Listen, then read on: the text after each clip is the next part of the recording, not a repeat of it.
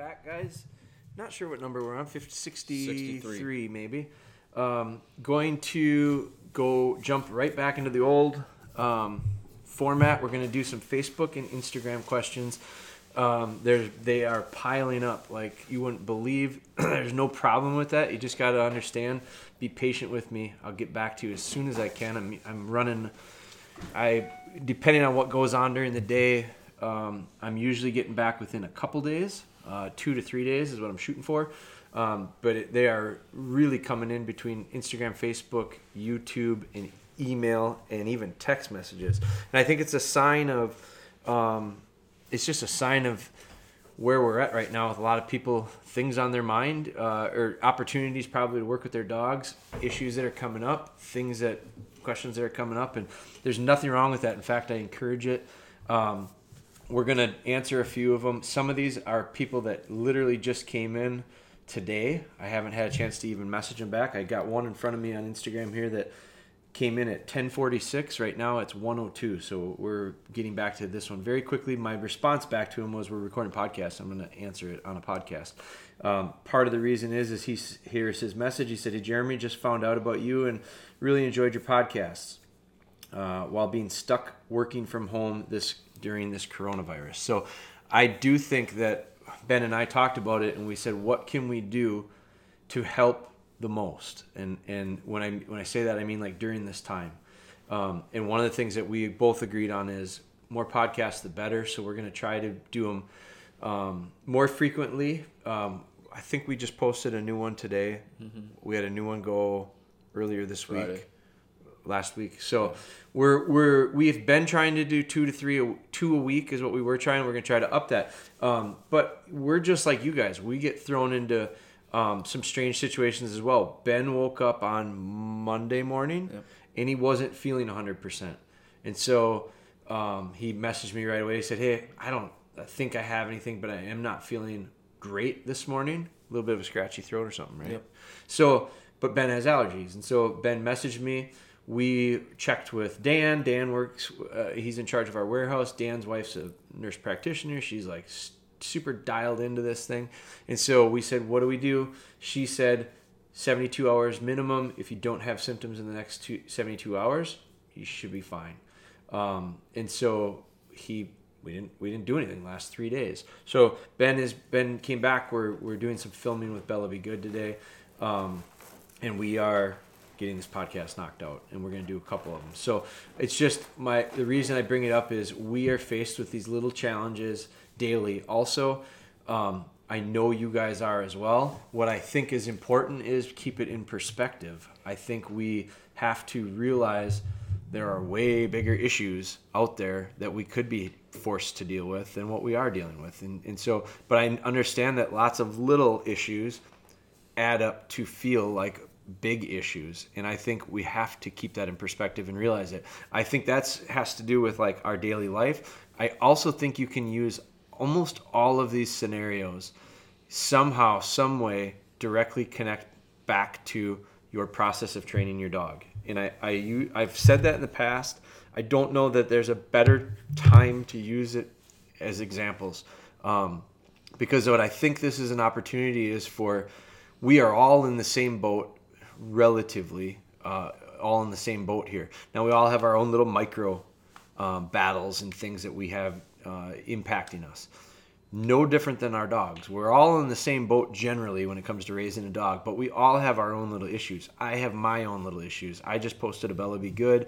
Uh, in that Bella Be Good, she I watched it. I typed up my little text for it, and I recognized and realized, man, that was a really good session. Uh, I fell. That was about the only bad thing I saw. Was I fell on my on my butt, um, backpedaling. I slipped on the ice. I fell down. I got soaking wet. It, it wasn't by any means planned. Uh, I wouldn't. That, that's the one thing I'd say. Well, I should have been more careful backing up on the ice. But the dog's performance was great, and I know what happens next because I did it. And in in the coming episodes, probably three or four episodes, we run into two or three anyway, we run into an issue with her going back to the same spot to make multiple make multiple retrieves back to back to back to back. And so she got real good at one. When I would send her back for a second, she would all of a sudden lose the confidence in me saying there's something there to go get. I can't have that. I have to have her trusting me, and and eventually we're going to send her on a blind retrieve. And and if I don't, if she doesn't trust me that there's something there, she's not going. And so first before you go from a single retrieve or a trailing memory or a mark and then all of a sudden blind retrieves that's too big of a jump and the dog is not going to be able to do it and the dog's not going to trust us so what i do is i build, build this step in where we go okay you make one retrieve to a spot now you're going to go two where you're going to pick one come back i'm going to send you back go pick another one and i'll let her see it She'll, she should know there's two there but for whatever reason mentally she goes eh i already picked it up no there's another one you got to go get it. And then all of a sudden she does that repeatedly and goes, Yep, I trust you. You tell me there's two, I'll go get two. But then I ask her to go get a third. And she goes, Nah, I already got him, Dad. No, there's a third. So we start, every time we, we add a layer of complication to it, we have to develop her trust in us to believe when we say something, you should do it. Um, it's, it, it's a combination of the relationship that we're trying to form and develop with them. And then it's a combination of, the idea of we do something over and over and over again, it becomes a habit. It's habitual. They can't help but do it because their impulse is to do it. And so that comes through repetition and consistency. It does not for us come with fear and force. I think that is a major difference between what we're doing and some of the stuff that um, a different style of training is. It's different. There are other. There's a lots of styles of training, and I'm not saying one's right, wrong, or indifferent. I'm saying we use this style. It's been successful for us. I want to share that. I'm not saying you have to do it this way, and I'm not saying you can't do it another way. I do think that a lot of people don't recognize or realize that there are other ways because I know that, um, certain ways have been marketed really well. Uh, certain ways have been adapted by certain groups, adopted by certain groups, have been adapted to certain s- scenarios, um, games in specific specific terms, and I'm talking trials. Trials, competitions, they require a set performance of dogs by the dog, and they're judged on it. It's a it's a measuring stick. It's a, a level playing ground where you can compare apples to apples, typically because the setups are identical in order and that style of training requires a lot of things i'm getting a little bit on a rabbit hole off in a, to a different direction but that's that style of game requires because of how they set it up which in my opinion goes against a lot of things that dogs do naturally well and makes sense from a hunting standpoint but in order to do it you have to they, there has been some styles ad, uh, adopted that create success. And so some of it is using force, which is somewhat painful. I think it's a, a leverage of fear to the dog. Don't, you know, avoid punishment by doing a behavior where I look at it and I go, I want the dog to do the behavior because of it for a different reason. I want the reason to be a We've done it so often. We've done it so so many times in a row. It's become a habit that becomes impulsive on their part. So we did it a lot of times, and we did it a lot of times with success. Where all of a sudden now, I mean, I'm not even embarrassed to say this. I tell, I'm putting it out there. I tell my dogs to hurry up when we go to the bathroom. We take them outside. I tell them, hurry up, hurry up, hurry up, hurry up. I start doing it when they're very little puppies. I will be 100% honest with you. I do it all the time with all the dogs. Well, when I'm when I'm up north, especially even at my house here uh, in the backyard, we don't have neighbors. I go outside and I tell the dogs, "Hurry up, hurry up, hurry up, hurry up." It makes me have to go to the bathroom. I'm not joking. I, there's a lot of times where I pee too because I go. no, I I control it. I don't have an accident, but I I let them. Ben thought that was good. I I get to this habit of letting them out and telling them, hurry up, hurry up, hurry up, hurry up, hurry up. And they go, and I go, I got to go too. And, and i it beca- it's because we do it so often. And so anytime you do something so often, it becomes just your body adapts to it. Your body says, this is what happens when this happens. And it's triggered. And so it's a mental thing and a physical thing. And so that's to me how I want to shape behavior with dogs The other reason is is because I want them to look at me not out of the idea of I got to go do this or he's going to do this to me. Instead, I want them to say, I got to go do this because he said that I should go do this. And to me, that's respect. So there's a big difference between respect and fear. I respect, I think you earn respect by giving respect. I think you get respect back from people and your dog the more we respect them. I think, and I don't, to me, that's the, the style is not fear tactics. It's not bullying. It's not overpowering. It's not becoming this. I do think you need to be a leader. I don't think you need to dominate a little puppy.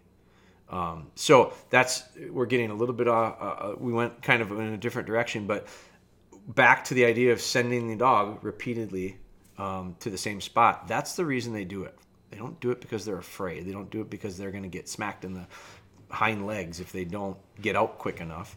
And and so you're going to start seeing that in the Bella Be Good series if you've been following along. I think I, I think we just did I just did a 47 promo, but we're promo, but we're live all the way up to 52 on YouTube. So I slowly put the promos out on Instagram and Facebook. YouTube is the home. And so YouTube, Ben puts one out every other day. He puts out a Bella Be Good. So if you are if you're new to our podcast, Bella Be Good is a video series that we are doing on YouTube. It's under a playlist called called Bella Be Good. Um, we've got several playlists I recommend on YouTube. Uh, but anyway, that if you want to stay up to speed with Bella Be Good and not five six episodes back based on my promos through Instagram uh, or Facebook then I would recommend subscribing to the YouTube channel. When he's also got a little thing now when you watch the video in the bottom corner of bottom the video, right you can click on a little little icon there. Looks like a play button and it says subscribe and now you're then you're subscribing to the channel and the, that will give you notifications of when Ben puts a new one out. Not only will that help you uh, with Bella Be Good, but it'll also help you with our new series that's out there, a look inside the dog bone workshops. We decided to do that recently because of exactly the reason I'm getting so many questions. Because a lot of people are at home right now and have some time mm-hmm. to get ahead or maybe caught up with some of their training stuff. So that is another resource out there that I think would be valuable for you from a YouTube standpoint. Now let's get to the questions because there's a bazillion of them. So this one here's here's a question. It's a great question. I have not responded back to her. She sent it to me at 9:44 this morning. Her name is Megan Steinman. I've exchanged messages with her. Uh, she sent me videos. She's got a young girl, daughter, looks like, that um, is very active, actively helping in, in, the training process, which I recommend involving your family. You're you're not the only one who lives with the dog if you've got a family living with a dog. So I do recommend everybody get involved in a positive way. Um, the idea of consistency and repetition forming habits isn't just in the behavioral stuff it's in the idea of everyone, everything, every time within your house. That's a consistency factor that has a major impact on your dog's success as well. So when you can get multiple people involved being consistent, all the more your your training will accelerate. Um, so I'm scrolling back and I've got messages back from Megan back into January.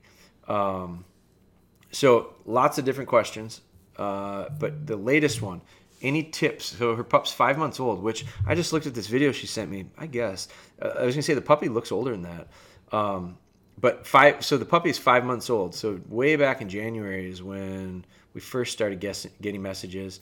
Um, it was with our 13 week old. So she had a 13 week old. So that was about three months a little over three months.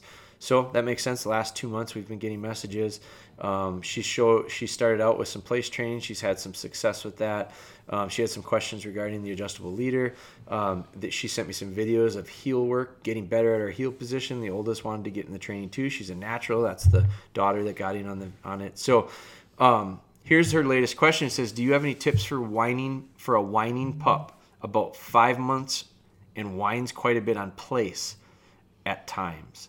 So we have had quite a bit of we've talked a lot about crates and kennels because we've had a lot of people i think we just did a puppy one yep. about crates and kennels keeping keep figuring out how to get them quiet in the kennel and get past that initial surge of whining barking crying fussing um, and i always tell people ignore it ignore it ignore it set the dog up to su- succeed That means you're where you put your kennel, how you got your kennel positioned, covering the kennel, not distracting him, all that stuff. This is different. And, and so when you're on place, and I've gotten this message, so I'm glad Megan asked it. I've had probably three other questions that had to deal with this, not necessarily whining on place, but barking on place. People that have the dog barking on their on place. They get on the on the on the bed, they look and they bark at you. Watch watch um, live with Spry, which is another playlist that we have on YouTube. The very first one, I think she, we we started filming it when we put her on place. She was seven weeks old or something like that, very close to seven weeks old. She barked at us a little bit. That I ignored because she was pretty little. She settled in pretty quick. I'm pretty sure I just ignored that. I do not ignore dogs that bark at me. I take swift, crisp correction immediately. I don't allow it. So I look at I look at a little puppy that sits on its bed, comes to the edge, looks at me and barks. They make all this noise, they fuss. They are talking back. It's like a little spoiled brat talking back to you, and I don't allow it. To me it's complete we talked about this idea of respect just now how i need to respect the dog in order to get the respect back. I think it's a mutual thing. I don't allow a little dog to disrespect me and that is very disrespectful. So what do we do? So she said do you have any tips for the whining now the whining is a little bit maybe different scenario um, but when we're going to talk about that a little bit more. But it says sometimes I can tell it's because she needs to go out and use the bathroom. Other times I think she would just rather go play. Is it best to ignore? So after reading the entire question, it is sh- shining a little bit more light on this. Let's talk about the barking pups. If you've got a dog that barks at you while it's on place or anywhere, not the kennel. The kennel is a different story. But if you've got a little dog that's and not tied out, tied out is another story. They're just barking if to get off, we, we ignore that. If the little dog sits in the room and comes up to me and barks at me, I don't allow it. And so what I do is I don't lose my cool. You can't let your emotions take over this. I talk a lot about when you, it's about praise and correction. You got praise at the right time, you got to correct at the right time. When I say correct, it's shaping the right behavior, it's writing them. Okay? So, not always negative and sometimes it's actually a positive. A correction it can be positive. It can right them, put them in the right direction, get them and understand, have them understand what is desired as opposed to what they are doing. So I use the word correction, and I think a lot of times we have to be careful with the explanation of what a correction really is. It is connected to negative pressure. There, there's no doubt about that. But I think we have to realize the levels associated with it. And so this, if I correct a dog, very quick, clean, crisp, we almost at the right level, you get a change. You get a change in the behavior. That's when I know it's right. So a little dog barks at me. First off, I come with a very strong no, no, no, no, no, no, no. That's enough. It's a growly no, no, no, no, no, no, no. It's that doesn't hurt the dog. That can scare the dog. It can come a little bit it can get to them a little bit. Now you got to be careful. Like i don't know what level your dog takes. So that is something that you need to start recognizing and assessing immediately. I had a guy that i was messaging with last night. It was actually that guy that you know. I was talking to him. He was sending me messages on instagram about and i don't remember it was something to do with hold conditioning his was but his dog quit retrieving at one point so he got into hold conditioning and was doing really good. Then he quit retrieving. And I said, "What do you mean by quit retrieving? Like he won't go pick it up?" Now he just lost his lost his desire to even pick it up. He won't, he doesn't want to do any of that stuff anymore. And so I said, "Is he a soft dog?" And he said, "Yeah, he's really really, really soft, I think." I said, "Here's part of it. I don't know because I wasn't there. I didn't see it. I think we have to understand that one when we correct a dog, if you correct them too much, you can really put their fire out if they're soft. You can really I like I prefer a soft dog. I prefer a dog that gives to pressure very easily. That's my personal preference. I don't like one that flops. I don't like one that rolls over and quits. But I, I, I like a dog that that responds to relatively light amount of pressure because I don't like to put a lot of pressure on the dogs. So that's a good fit for me. If you don't, if you put too much on the dog, you you can shut him down real quick. This guy with his retrieving issue, I said one of the things you got to keep in mind is you want to be firm, but you don't want to break the dog's spirit. You don't want to shut the dog down because mentally they are not going to learn. They will quit. They'll quit, and the reason they quit is because they say, "I don't want to make another mistake. Look what it's done to him. It's gotten him this mad." And sometimes this mad is just raising your voice too much. They don't know. They think they think whoever. If I get on a super soft dog too hard with it, no, no, no, no, no, no, no, no, no. Sometimes that doesn't even dent the dog. Doesn't even get him to look sometimes that shuts them down. Now I'm talking about two different styles of dog. So you have to figure out where you're where the pressure amount of pressure to get the change is and then monitor that. And then my goal is change the behavior and then next time use less, next time use less, next time use less. No different than heel work. Correct the first correction needs to count. And then from there I get a little bit softer with each correction as long as behavior is being formed and shaped properly. So with this you get on this puppy, I get on this puppy with a growly no, and it's got to be effective. I also will pick them up. I will literally pick them up by just behind the back of their neck, the scruff of their neck. It's a ton of loose skin. I pick them up. It scares them. I pick them up with a sharp growly no, and I give them just a little shake, not much. I know people are envisioning me tossing. No, I'm not tossing the dog. I'm picking the puppy up and going, no, no, no, no, no. And then I set the puppy down. And what has to happen is you can't allow you yourself to get angry. This is not an anger thing. This is a it's against the rules. You've broke the rules. I'm going to correct it. And as soon as you're done, it's done. It's not something you hold inside of you anger wise. I see way too often people make corrections to their dogs because they made a mistake and they don't let it go. And if you don't let it go, your dog knows you're not letting it go. Here's the reason why pressure on and off works because when you put pressure on, they understand that that changed. Like whatever it was that they were doing led to pressure. It might be a correction of the neck with a lead, it might be your tone, it's whatever it is. But whatever preceded that pressure is what triggered it. And whatever their behavior cha- when their behavior changed because of it, so the, the idea is change their behavior. They changed the behavior and now the pressure's gone.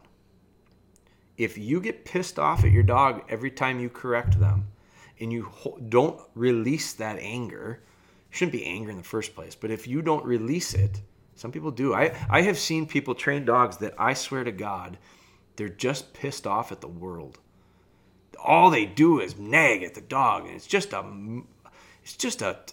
I watched this one video where there was a distinct difference between two two trainers. One guy was a grumpy son of a bitch. I mean, he was just ornery. And everything he did with that dog was going to be that way the whole time. And you could just tell. And the dog never let his ears come up. He let his ears down. He was tucked down. He was scared shitless of the guy. And then there was this other guy, same exact training style. These two guys are in the same video. They're demonstrating for the same video. This guy has the exact same style of training. He's promoting it exactly the same. But his correction changed his body language. The dog responded, and then his body language changed, and he went back to normal human being. And the and his dog did a thousand times better, and I enjoyed watching him a thousand times more because I went, that guy is a normal human being. He, I see when he changes. I see the response from the dog, and then I see him change back, go back instantly to being a normal human being. And he praised. He praised normal. He didn't get too excited when he praised. He was he was like he, the amount of adjustment with his personality was minute. You could see him you could see him firm up when he needed to firm up. You could see him get a little softer when he needed to be softer. This other guy was angry all the time, so he was over on the right-hand side of anger all the time and then when his dog did something good, he was almost like Dr. Jekyll and Mr. Hyde. He was just a nut. He was just a weirdo when it came to praise. And I'm thinking, this son of a gun is unstable. That's me watching it. My dog, your dog can read that better than us people can read stuff. But I literally watched it and I went, why would any dog follow him? He's unstable. I, I'm a, I'm a little bit afraid of whether we got a happy him or a sad him because he or a mad him because he's like he's angry He's an angry dude. And so when you start working with these dogs, it's this idea of get in the middle and stay in the middle as much as possible so that when you get to, when you have to put a little bit of correction on, they see the change, they recognize it, and then forgive and then forgive them pretty quickly, like instantly. Don't have this inability to let stuff go. Don't hang on. Don't hold grudges. I talk about not holding grudges against dogs a lot because I think we have a tendency to go into it. I, I watched this this horse trainer that I I've never ridden a horse, but I really like this trainer's name is Buck Brannaman, and a guy called me once and said, "Man, you kind of you kind of remind me a little bit of Buck Brannaman." In hindsight, it was probably one of the biggest compliments I've ever gotten. I didn't know who Buck Brannaman was at the time, but I bought these videos of his and I watched them, and he brings he talks about with a horse. Now, a horse is a lot bigger, so right away it's like this physical thing, this intimidation factor that you have to get past. A little bit different for us with our with our little dogs typically, but one of the things he talks about is how so many people walk into this corral or whatever you call it, this ring that they're training horses in, and he says they walk in with this gladiator mentality. And I'll never forget those words because I think I've seen that where I've seen that where folks are going to go train their dog, and so they go and they put their training gear on, and it's like they're suiting up for battle, and they like change their mindset and their mentality and they walk into this like now you listen to me. I see it and i just don't understand it. To me it doesn't we don't need to look at this as a challenge of a gladiator type situation where we have to just be this big dominating force. I, I think there's a lot of value in us figuring out how to be a little more level throughout the start the middle, the end of a training session. And then transfer that to being in the house. Then transfer that to being with your kids. To being I need I need to work on this stuff. I'm work trying to work on this stuff all the time. Because I find myself I get angry. Um, I'm trying to think what was pissing me off earlier today. Um, oh, Spry wouldn't come. Spry wouldn't come. Spry's on the bed. What, what, was the was I hold, I was holding on to the baby. Yep. I was holding on to the baby. I'm working off of the love seat uh, because we're we're setting up in this in our house right now to be doing this work stuff. And I'm and I'm holding on to a baby in one arm. I'm trying to get Spry to come off of the one bed and go onto a different bed. She wouldn't come. I'm getting pissed, and I literally I lost my cool. Right? I mean, I lost my cool, and I went over and I grabbed her and I said, "Get over here!" And I'm and she's the whole time I'm sensing. I she knew I'm I'm hitting this boiling point. And how come? Because I had too many things that I was trying to do at one time. I got a baby on my arms. I'm trying to type an email on one hand with a laptop on my lap. I got a dog that's not listening to me. And all of a sudden, these one, two, three, four things are starting to pile up. When I should have just said, okay, put the computer down, do something with the baby, figure figure out my stuff before I start getting pissed off at Spry because as soon as I started getting angry, she shut down. And so it's an example that happens to me regularly. I I am not ultra s- smooth, cool, level-headed all the time. But I also marked that in my mind and said, "Don't be such a dumbass. Settle down. It's not the end of the world. Learn now. I need to learn from it. If I just go back and do it again, it's one thing to recognize it, it's another thing to recognize it and make a change. If you recognize your faults, and they're your faults, they're not your dog's faults, they're yours. If you recognize your faults and then you change them for the better, improve, that's becoming a better trainer. If you recognize your faults and you just keep doing it, it's it's being an idiot. It's not making the appropriate changes. It's good for you for recognizing it because that's step one. A lot of people don't recognize it. And, and, and a lot of people not only do they not recognize it they may recognize it but what might be even worse is the idea of they deny it. You know i, I think that is part of it too. You you know you're acting in a way that isn't going to gain anything for you but you continue to do it and you pretend it's not. That to me is another issue. So those are personal things. Those are not dog things. Those are personal things that we have to deal with as trainers. Um, now back to the pup whining. So I'm going to correct that dog that barks on the bed at me, and and, and so it's measuring. It's, it's going back and listening to what I just blabbered about for 20 minutes. It's measuring the idea of how much is enough to get a change. Don't hold the grudge against the puppy. Remember when the puppy, because I had this one guy that sent me a message asking me that question. Dog was barking at him. He was a little puppy too, a little yellow dog, barking at him on the bed. He knew that I wasn't. He wasn't supposed to pay attention to it and ignore it because he had heard me talking about it in the kennel. I said, no. In this scenario, I do change it. Here's what I do for the correction. He did it. He sent me a picture and he goes, I cannot believe the difference. Wow. And the puppy is laying there. This was instantly after he made the firm, solid correction. And then he sent this picture and he goes, I can't believe the change. And so then I responded back right away and I said, Praise the dog. Let the dog know that that is what you want. Because that little dog just didn't realize that it wasn't allowed to backtalk. And that's the first time it realized it couldn't. Because the other thing about little dogs is they are wired to test at times. And if you're not showing them a real solid leadership, they're going to test you. And most people that are having problems with the dogs, that are emailing and we're getting these questions from, they're typically part of the problem stems to the idea of maybe not the best leader. You're not you're not filling the role as the best leader. The dog is calling you out for it. How do you respond? Some of it, most of the times, is because people don't realize it and they just don't understand it. That's why we're trying to do these podcasts. But when the dog, when you do make a good good adjustment, the dog responds well. As quickly as you corrected him for making the mistake in the first place, you need to be there to say, good. And sometimes that's all it takes is good.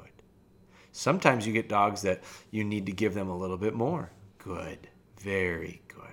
You watch any of the stuff I do with the dogs, and you're going to see sometimes my praise is minimal, sometimes my praise is through the roof. It's all based on what they did to precede it. If I tell a dog to sit that knows how to sit, and I tell it to sit and it sits down, you're not going to see me go nuts. You're not going to see me get this dog all wound up about sitting, something that they know how to do.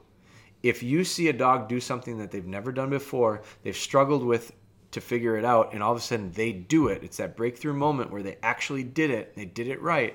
You see me treat them like they, you know, won won a big race, like they saved the world. Like I really give them a lot of praise. And they look at me and go, "Wow, this is awesome." But after we do it enough and it becomes habit, then I start to scale that back. The reason I do it is for two reasons. I don't want to overboil them. I don't want them to get too excited. They lose focus and then whatever we just did is lost. It doesn't stick, it doesn't retain. The other reason is, is because if I give them the huge standing ovation for everything that they do, what am I going to do when they do something special? Because I can only give him so much praise. So I back the amount of praise down as it becomes a habit because it's not necessary anymore. And I need to save that real good praise for when I need it. It's no different than correcting. I don't correct a dog super hard all the time at one level. That can be the same correction as, no, you don't! It's just a different scenario, different timing, different thing that preceded it. I get dogs that know a little bit better, and ah, ah, ah, that can be enough. Good. And then I back it up with a real soft praise when they do it right. You watch any of the videos that we're doing, you're going to see that. Tone, tone, tone, tone, tone, tone makes such a big difference. So, this, now this case with Megan, so I'm off track again, but Megan has the tips for a puppy whining five months old on place. Here's the big thing that stands out to me. Sometimes I can tell it's because she needs to go to the bathroom. Well, then let's let the dog. You know that is a. I don't praise that whining, but I thank the Lord that she's not peeing on her bed. I think it's a great thing. So I think we have to recognize that and understand that. Now, the other time when she says, I think it's just that she would rather go out and play, is it best to just ignore? That's a coin flip. I might ignore it until it gets to a certain degree or level. Soft little whimpering and whining, I'm not going to make a big deal of because she's going to go, oh, that got my. That got her attention. You'll hear sometimes in the background here where we're doing a podcast, a dog of mine make a little. Taylor does it all the time. She does these deep groans and sighs. It's just such a rough life where she's living on a bed and doing nothing. And she'll do these deep sighs and moans. I don't give her a ton of attention until, unless it gets to the point where it is too much, and then I'll say enough, and that's usually about it. So the the idea of how much, when, where is really driven by level of whininess.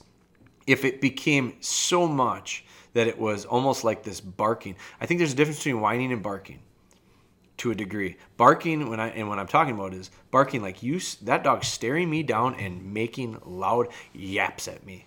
That is smart talk. That's talking back. The idea of whining and putzing and fussy and antsy and that is not the same as looking at me and barking at me. But if it gets to be too much, too consistent, too amplified too much, I might do the exact same correction. That's enough. Enough.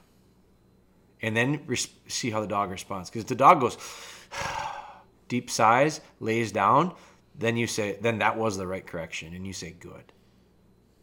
And you don't give them too much because you don't want to get them excited again.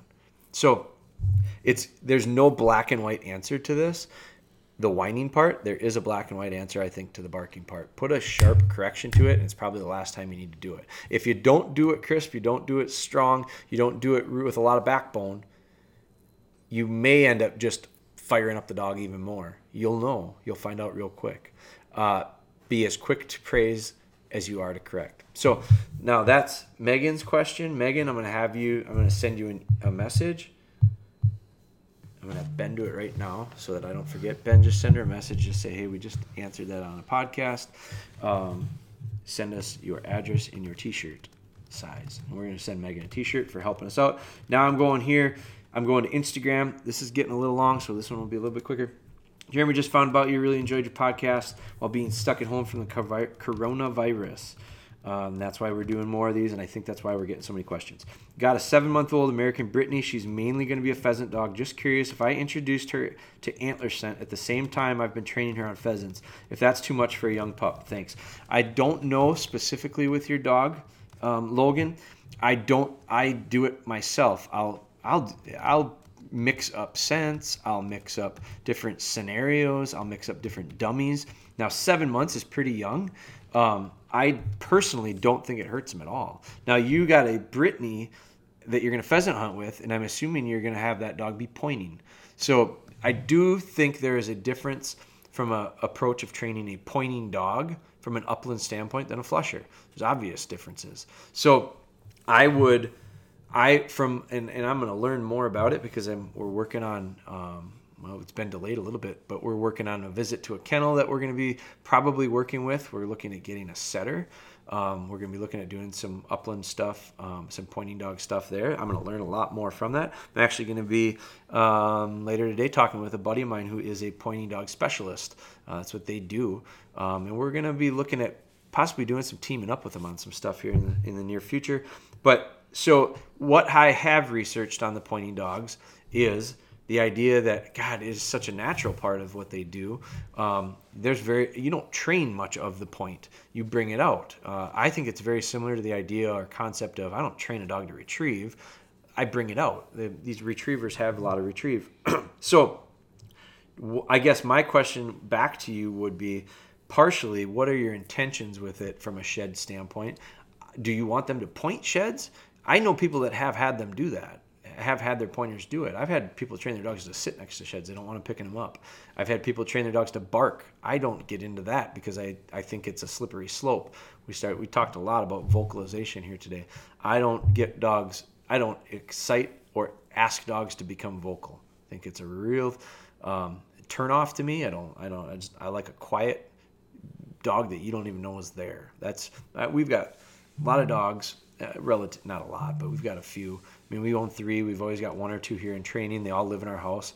I can't tell you how many times people come to visit our house, and then by the end of the visit, they go, "I totally forgot you even had dogs here. Like this is the craziest thing. This is Joe Exotic's zoo. Like Ben just watched it, so I gotta reference it as much as I can. It's good stuff. This is the you know the the Tiger King, or is that what it's called, Tiger yep. King? So you know, we have a lot of dogs that are in our house, and most of the time people don't know that, don't know it at all, and I like it that way. I try to keep it that way. So I do, I do think that you know, I've seen people train their dog. They want to go have them bark, and they find a shed. I don't. I'm not interested in that myself. But I, I think it depends, Logan, on your plans with your dog, um, how you're going to approach it. I have had a friend that has a pointing dog that works their pointing dogs. And literally, they work their pointing dogs in a field. Now they they they trained for this. Um, they worked their pointing dogs on pigeons out of launchers, dummy launchers, and they had their dog pointing a scented antler. And so, can they do it? Yeah, I think a pointing dog understands that certain things are worth pointing, certain things are not. When they're little puppies, I've seen pointing dogs point at leaves that blow across the yard. I've seen them point butterflies. I've seen them point all sorts of strange things when they're little. And I think it's just because that instinctive natural point comes out and they start but there's certain but but that fades away. I don't see experienced pointers pointing butterflies.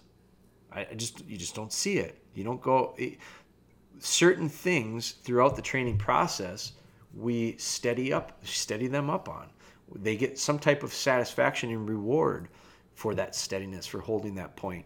So, I mean, it, there's lots of different variations when it comes to a pointer, but I think you need to decide if you're. I'm assuming you want your dog holding point on pheasants. You may want to look at incorporating the scented tennis balls, the scented dummies, with a with a, a seven month old. You may want to mirror that behavior. That's my personal thought. It all depends. Some I know some pointers. I I know some guys that have pointers that are some of the nicest flushing dogs I've ever seen. And it's not. I don't think they want them to be, but they are. I've had one guy. I hunted with one guy that laughed and said, "Boy, I should have seen the German short-haired flusher I was hunting over the other day. It was fantastic." And I, I kind of it caught my attention. I went, "What?" He goes, "Yeah, man, GSP, and boy, was it a flusher." I think, you know, that happens. It's heavily, heavily due to training. So depends on what you want to do. It depends how you want to do it. I don't see an issue with it. Um, if if it's me, it'd be you know my gun dogs. We do quartering and casting with them, which is an upland thing. We also do steadiness and lining with them, handling with them, hand signals with them. You know when I say handling. So we're gonna do all that stuff, and we start building it all in. Um, you know relatively early on in conjunction and following with a good foundation a lot of that stuff overlaps. And so i and i think the sequencing of it is dependent on lots of variables. So um, to me i don't see a risk in it. I think you got to look at it and go what's my style? What's the style i'm going to look for as far as a training approach to it? Um, but i wouldn't be too concerned of it. In fact i do stuff like it all the time you know, I've, I've, I've, Bella right now has retrieved scented tennis balls with everything from antler scent, blood trail scent for tracking. For she's gonna be a tracking dog as well, so we use that on tennis balls. I use pheasant scent on them. I've used duck scent on them. Um, we've had her retrieve um, rabbit fur, like the fur from a rabbit. Uh, we we hunt we hunt. We don't do it as much as I'd like to, but we do. We'll do a rabbit hunt a couple times a year, and I'll use the retrievers to pick the rabbits for us. So I want her picking fur. Um, we use uh, hide wrapped dummies. So she's going to be picking fur that way when it comes to game recovery training. So I think lots of different items are not the worst thing, but I think the having a good understanding of what is the big goal with end goal with the dog and then what are these steps going to do and make sure that these steps are beneficial positive, work in the right direction, um, then I don't have any issue with it at all. So that's it for this podcast. We covered two questions and more. I mean, we had we got off on a, on a little bit different subjects. Megan just messaged back. She's to check it out. Um, and I also had Logan message back too. So this Ben will get this podcast whipped up together and we'll get it out there as soon as possible. Um, we've got another one that we're to do. Um, here i think we're going to do it yet today. We've also got some filming stuff that we're going to do. So i know you guys are all um, in we're all in kind of the same boat.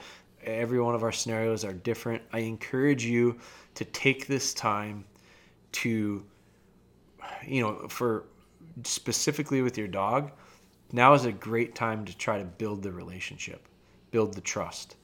Um, it comes from, I think that was not intended when I started this podcast, but we talked probably more about it than anything. The importance of you have to give the respect to get the respect. And and to me, that's a tough thing for some people. I think some people really look at their dog relationship as a chance for them to be um, the boss. And and I don't have a problem with that. I think you should be the boss.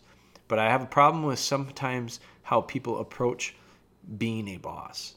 I think the good bosses that get the most out of employees are the ones that get right down in the trenches with their employees, and their employees look at them as not a boss or a, uh, any fear whatsoever. They look at them as a mentor. They look at them as some a leader, a good leader that's going to go, man, I can gain a lot from him. I trust how he's going to handle me. I trust how he's going to what he's going to ask me to do. He's not going to put me into a situation where I'm going to get into trouble or have have an issue. So I think being the boss, be the boss, but be a good boss. Don't be an asshole. I mean, there's a lot of them out there too. We all can relate. We all probably have run across it. I think think think about this to end this podcast. Think about this. Think about your career. Whatever it is you do. I don't care what you do. I don't care how old you are. We all have a career. It might not be work-wise. It might maybe you might be a student right now. Think about your past. Think about maybe it's a teacher, maybe it's a boss like an employer employee thing. Maybe it's a coach, maybe you played sports. I don't care what it is. Some type of leadership role. Think of one that was really good for you, positive, gave you a, had a real positive impact on you. Think of one that really sucked. It was really poor. And think about the differences in the two and how they operated. What was the reasoning that you got a lot out of one and not out of the other? And then put yourself in in, in perspective with your dog and say, which one am I? Who am, who am I? And if you're the good, if you're the one that gets a lot, great, you can improve. If you're the one that's the jerk, great, you can improve. That's the nice part about it. You control how you're going to handle it. But think about that and then apply it. Because thinking about it only goes so far. You have to apply it. All right, that's it. Podcast 63. Yep. She's in the books. We're going to be doing some more, guys. Hang in there. Keep going. Keep us please follow us on our stuff uh, Instagram, Facebook, YouTube. Subscribe if you would. Share it. I think this is a great time to be giving. Here's an easy thing for you to give to help someone. Share, um, share our information with somebody that you think it might help. Um, that's the only reason we do it. Try to help more people. Um, if you're listening to the podcast and it's on a podcast app or anything like that, if you could leave us a review, that'd be great too. Um, if you don't like the podcast, you can skip that part. But um, on a serious note, I appreciate all of your support. Um, thank you for getting behind us and continuing to motivate and inspire me. I can't tell you how many messages I've gotten from people that are just literally them going out of their way to say, hey, this really helped. I appreciate it. That's it. They didn't ask me a question. They simply said that. I had a picture today of a guy that's dog's picking up a training dummy at about five months old, and he said, I can't believe how much I'm enjoying this. And I go, that's a guy that it makes sense to. He's enjoying the process as much as he does the destination. And that's a real important part of raising a puppy, I think. So, good luck to you guys. Keep us posted. Uh, we'll keep doing this. Thank you.